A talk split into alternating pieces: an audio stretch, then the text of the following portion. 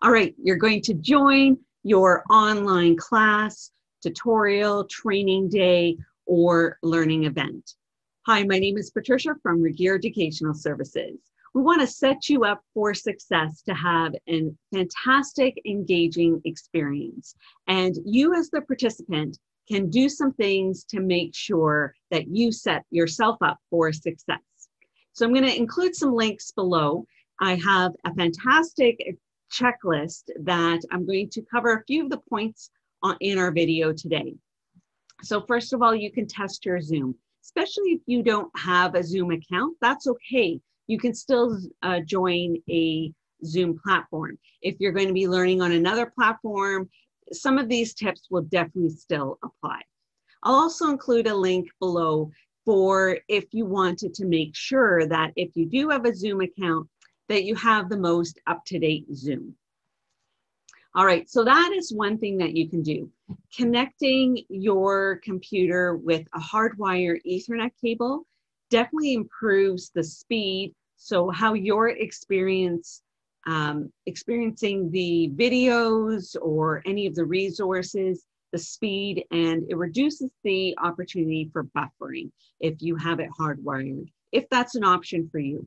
If you are on Wi-Fi in your home or office, um, especially in the home environment, if you can ask other members that you live with to stay off the internet, that can help as well, especially if you don't have the strongest internet where you live or work. So those are a couple things that you can initially do that will help set up a better learning experience. Some other options too are to have some backup plans.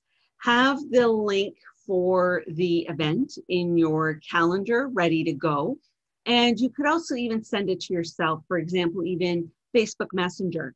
And that way you have it handy. If something happens with your computer, you can quickly hop on with your other device, whether it's a tablet or handheld uh, with your phone. So having some options in that way having the phone number ready um, and passcode for the experience if it's a Zoom event, then you're able to call in if all of a sudden your mic's not working and you're, you want to participate in breakout rooms and be part of it. You can still use the link on your computer, but then it gives you an option to phone in as well. Now, the local phone numbers aren't necessarily always local, so do be aware of that, but many people have long distance plans and maybe even especially on their phones. So different options. Now, again, as I mentioned before, jumping on with your phone, then you might both dual video and mic um, on another device is an option too. So having those, those situations set up and ready to go um, certainly helps the, prevents the last minute scrambling of where is that link and if anything is happening with one device, you're able to easily hop onto another and you don't miss a beat. In part two, I'm going to give you a tour of Zoom so that you really know the navigation. Uh, what are the different options so that you can engage and participate and really enjoy the experience and give you that, that pre-step so you can jump in and be ready for the learning.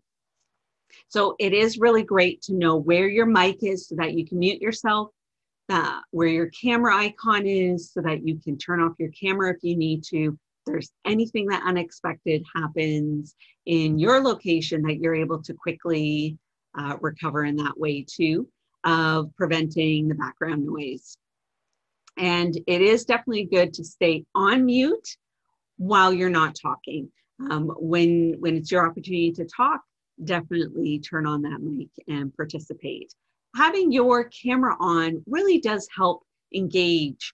Now, eye contact online is a little bit different. We're looking through a camera, but you can, it's really nice to see people, especially in remote settings, virtual um, or digital context of how we're learning. So some other tips on this uh, checklist that I have that you can download for free. I'll, I'll share the link. Um, these are some great tips, you know, everything from lighting and that sort of thing. That certainly helps, but those aren't mandatory for your learning experience, but definitely turning off other other windows open on your computer does even help your speed of internet, but it also helps for prevent distractions if notifications are coming up that emails um, are coming um, in. It's important to be really intentional to be present online when we're in a different learning context than if we were in person um, in the same room. When we wouldn't necessarily be checking our phones because it would be rude or we would be missing things. The same applies online, whether it's a learning event or a meeting, that we have to just be really intentional to have our focus here in this moment. And I definitely encourage you to participate in polls and breakout rooms in all those opportunities. Basically, when we're learning in any context, but especially online, we get out of it what we put into it as well. And if we set ourselves up for that situation, then we get the most success out of the context. Thanks for joining me. Again, my name is Patricia Regier with Regier Educational Services. Stay tuned for part two, where I give you a tour of Zoom with all the navigation, icons, and how you can make sure you know where things are. Thanks again, and until next time, I hope you have a light bulb learning moment. And if you are a leader and facilitate those for other people as well. Thanks again.